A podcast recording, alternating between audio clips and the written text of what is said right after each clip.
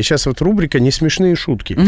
Вот бывает, когда вот такая смешная ситуация, когда не смешная шутка, и надо на это как-то реагировать. Вот как реагировать на э, шутки людей, особенно из ближнего круга, сейчас и расскажем. Рубен и Ева.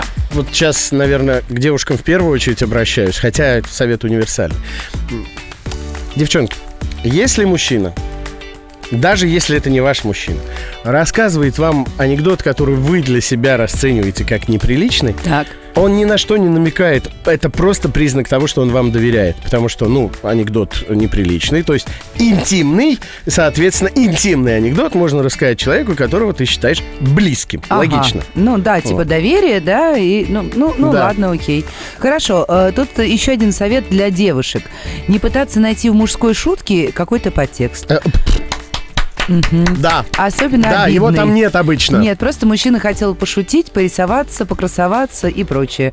Раз пошутил, значит молодец. Ну, в общем, затем мы шутим, чтобы порисоваться, покрасоваться, чтобы ха-ха-ха-ха-ха. А, ну и еще один очень важный момент. Если вам нравится мужчина, и он э, вам рассказал, например, десятый раз один и тот же анекдот, либо смешную историю, которую он вам уже рассказывал, не надо говорить «это уже было». Он старается. Вы смеялись в прошлый раз, значит, вам и сейчас будет весело. Прежние 14 раз смеялась, а сейчас не буду. В да? А общем, если нравится, не обижайте мужчину, не надо говорить, что уже слышали. Отличный совет. Сейчас проверим, э, насколько я тебе близок.